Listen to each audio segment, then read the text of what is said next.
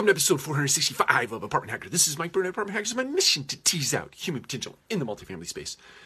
Before we get started, I want to give a shout out to three new members of the Apartment Hacker community. Um, number one, Wendy Jahardi, uh, welcome. And Michelle Smith O'Brien, welcome. And Jenna Tuck, welcome to Apartment Hacker uh, in the community.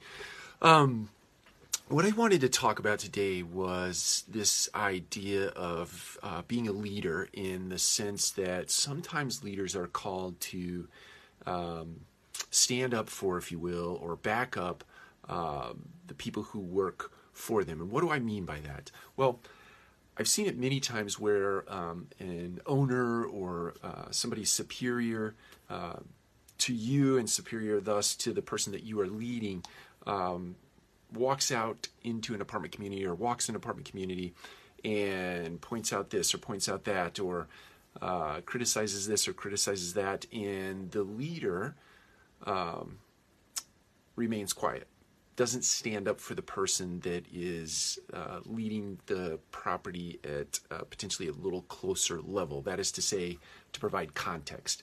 There are times where, believe it or not, uh, an owner in an organization or um, somebody superior to you in an organization isn't right.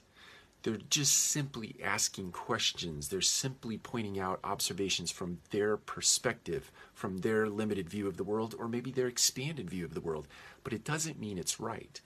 And I would tell you this people in those positions look for people like you, people like me, to say, no, that's not right, or to push back, or to reframe, or to bring it from a different perspective. Um, that's what they pay you to do.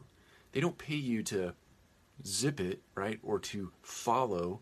They pay you to come up with better ideas or better execution or, or better ways of doing things. So, suffice to say, if someone is working for you and they make observation of you not backing them up in a position that they know is one that is fruitful or one that is going to produce good business outcomes, um, then they have less of an opinion of you. Your credibility goes down. So, uh, if you in fact believe that the person who reports to you has a great idea or has a great perspective or has uh, something that works better than what an owner is proposing or what a, a superior is proposing, then say that.